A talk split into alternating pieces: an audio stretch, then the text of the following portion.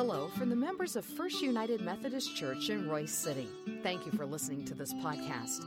We hope you find it meaningful and relevant.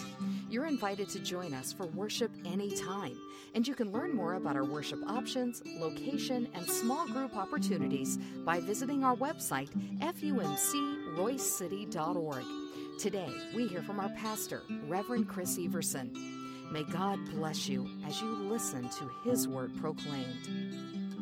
Oh God, what a promise that we can stand on. That no matter where we are, no matter our situations, that your love is there for us.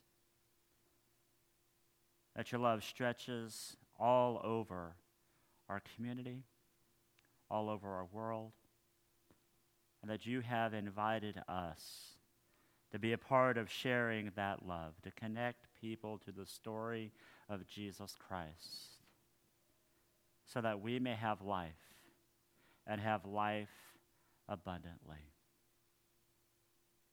So, God, as we reach this time together, we ask that you let the words of my mouth and the meditation of each heart here be pleasing in your sight, O Lord, my strength and my Redeemer.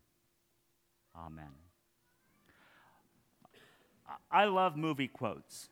I, I love uh, somewhere in, in, conversations just letting either movie quotes or, or television quotes just come out as a part of a conversation, partly to see if people get it, but also to see if there's like a two part thing. Tracy and I, we do this all the time, and we just laugh when we know that, that we've connected on a certain uh, phrase. But if you could finish out the phrase. So, because we're looking at this last part of 1 Corinthians 13, I have a, a quiz for you. Now, it probably made it a little bit easier because I added a picture of the movie, but I wanted you to see if you can identify the movie from the quote. Let's look at the first one.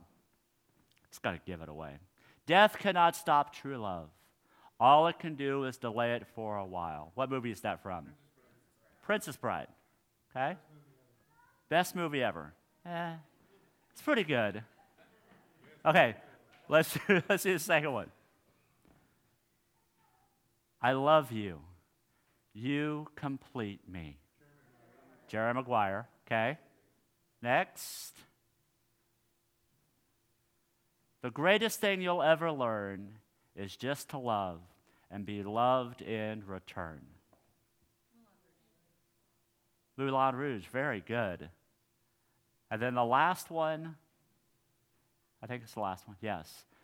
Make of our hands one hand, make of our hearts one heart, make of our vows one last vow. Only death will part us now. West Side Story. You know, we love to talk about love, don't we? We love to share this word. I actually had a friend who, uh, before he knew that I was preaching on this particular passage. He says, You know what? Sometimes pastors just take the easy way out and they preach on the love chapter. and then he saw the bulletin and went, Whoops. I said, No, that's fine. That's fine. I totally understand. But we, we, we normally see this passage when we go to a wedding, don't we? You have a bride and a groom standing up at the altar, making all googly eyes at each other, ignoring everything else that's going on around them. They read this passage, and, and it works perfectly. It's a great passage for a husband and a wife to hear to remind them what love is all about. But that's not what Paul, that's not why Paul wrote this particular passage. He wrote this passage for the Corinthian community so that they could see, so that they could understand what it meant to live in love in community. We're familiar with the words. Uh, uh, Charlie didn't get all the way there, but you know, the love is kind, love is patient, love isn't jealous, it doesn't brag, it's not arrogant, it's not rude, and it moves all the way through these, and it says at the very end of that particular section that love never fails. Those, those words just warm my heart, and I, I feel the power of God through those words to, to let us and to remind us that no matter what, God's love will never fail us. This morning, we're going to take a look at the end of this love poem from uh, 1 Corinthians 13, verses 11 through 13.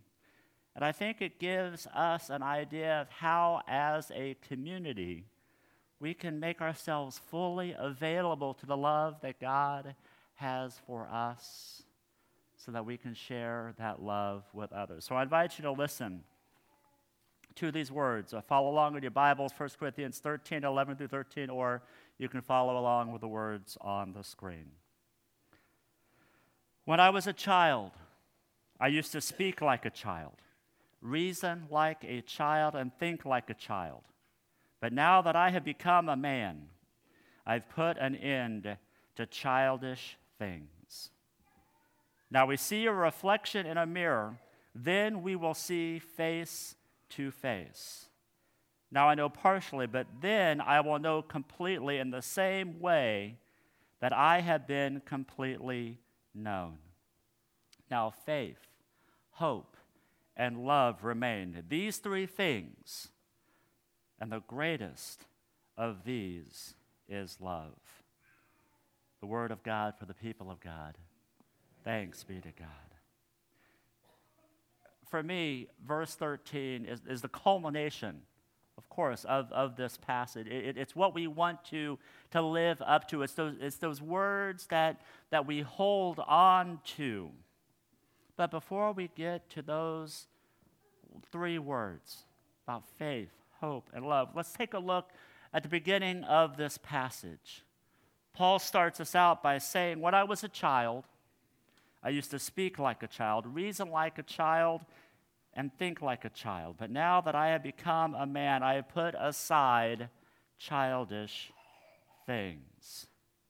First and foremost, we must remember that as followers of Christ, Brennan Manning, who is one of my favorite authors, he used to say that, that God takes us as we are and not as we should be, because none of us are as we should be. See, God takes us how we are. But God loves us so much that He doesn't want to leave us there. God calls us to grow in our faith. And I think that's why Paul is using this analogy of children, of how we are to help our children grow in the way that they should go. Like the verse that I mentioned earlier from Proverbs, that we are to train up children in the way that they are to go. See, it's through the power of God that enables us to live and it enables us to see the path that is before us.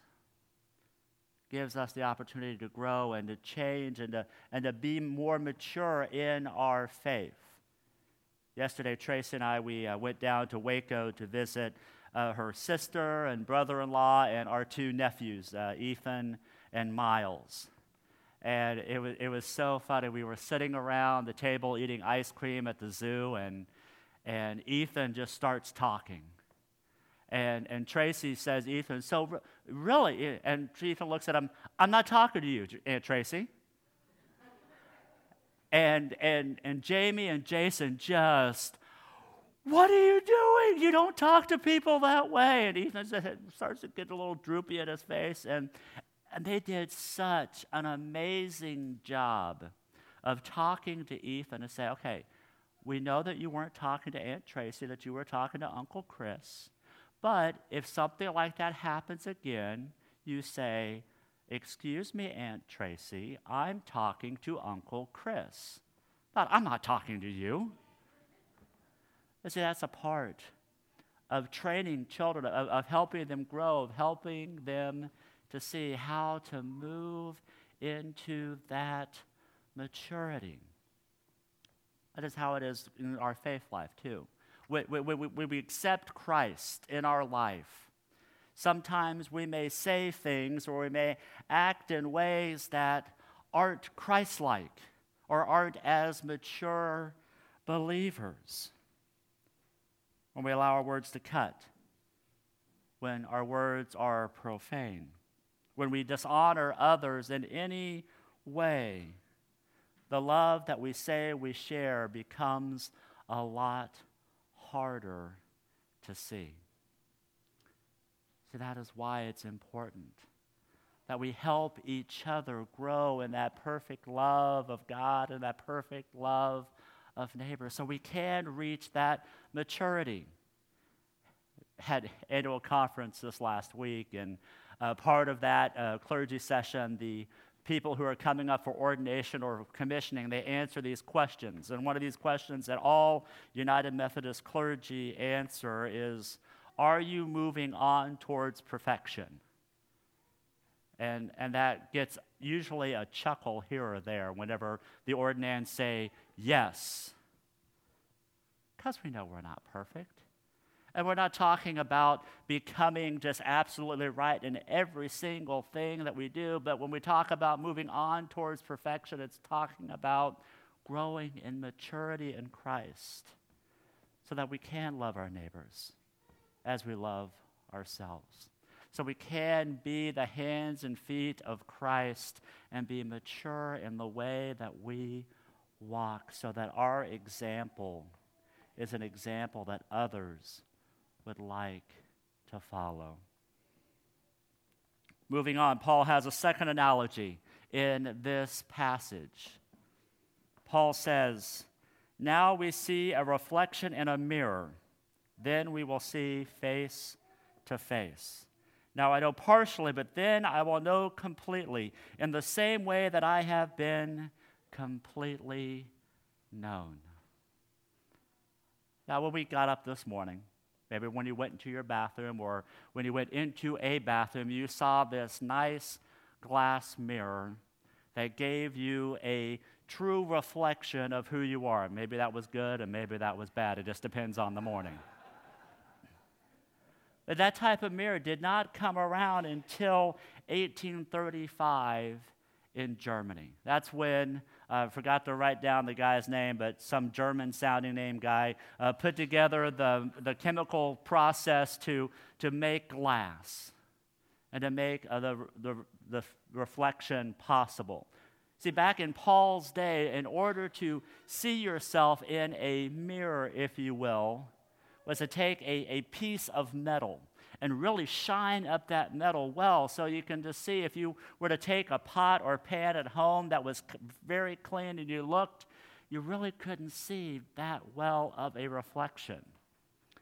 You may see an outline, you may see, maybe in your case, a hair out of place or two. In my case, absolutely not. But you, you would be able to see just these little things that you can point out about who you are. That's what Paul is talking about to his people. He's saying that as you are right now, you have an idea. You may have a, a small reflection of who God is in your life, but there'll become a day, there'll become a time where you will see God face to face.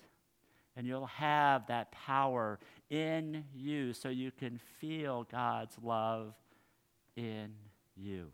That's one of the reasons why I love mission trips. It's why I love camp, because I think that gives us close to what that feeling. Because sometimes when you go to camp, it gets to that last night where you have the, the final worship service and maybe the altar call. All the kids are sitting there boo hooing and they're crying because they feel God's presence in their lives, which they're, they're absolutely feeling God's presence in their lives. But it's not that full power. That is just a reflection of what God is and who God is for them. Paul is re- referencing back to a conversation between Miriam and Aaron in the book of Numbers. Miriam and Aaron were upset because Moses had all of these face to face moments with God. And they were thinking that they should be as held in high esteem as Moses, especially since Moses went off and married this foreign woman. And Miriam and Aaron were true Israelites. So they were grumbling and they were complaining. But then God talks to them and says these words in Numbers 12, 6 through 8 Listen to my words if there is a prophet of the Lord among you, I make myself known to him in visions. I speak to him in dreams, but not with my servant Moses. He has provided, he has proved to be reliable with all my household. I speak to him face to face, visibly, not in riddles. He sees the Lord's form. See, Moses had this relationship with God that we are all envious of. Imagine to be able to be face to face with the living God, to hear his words. But Paul reminds us that maybe now we don't have that, but one day we will.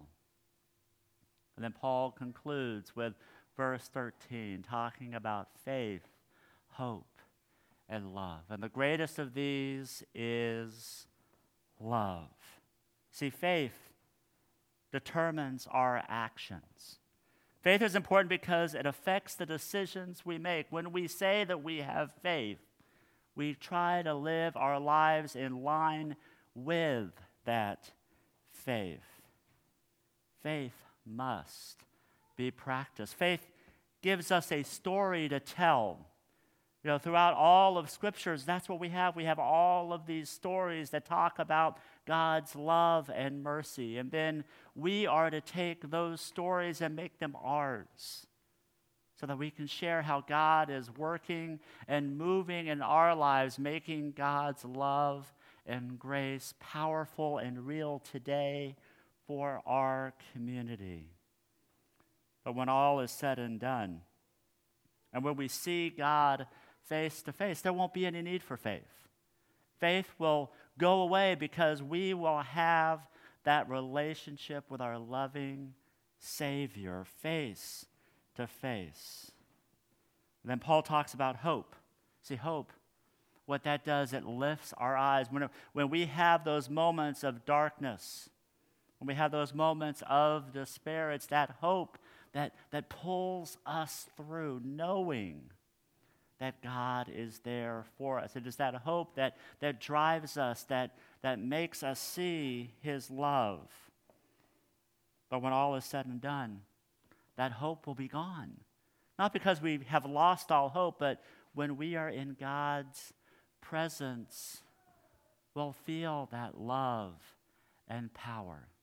That's why Paul talks about the greatest of these is love. Love is something that will continue on even after we're in God's presence. That love will continue to be there, and that love will continue to move us through all of eternity. I know sometimes it's hard to see, sometimes it's hard to understand, but thanks be to God that our faith and that our hope can build up our love so that we can be one with Christ and one with another. Would you please pray with me? Dear God, we know the words. We are thankful for faith, hope, and love. But God, we are thankful for the power of that love. Not just a love that we uh, casually share with one another, but it's a deep, connecting love with you that builds us up, that strengthens us, that, that helps us get through those dark and difficult times of life. So, God, we ask that as we leave this place, that you allow your love to flow through us so that when people come in contact with your people of this congregation, they ask about that love and how they can receive that love. And help us to be open to share that invitation to all. And we pray this in the name of the one who loved us first Jesus our Lord. Amen.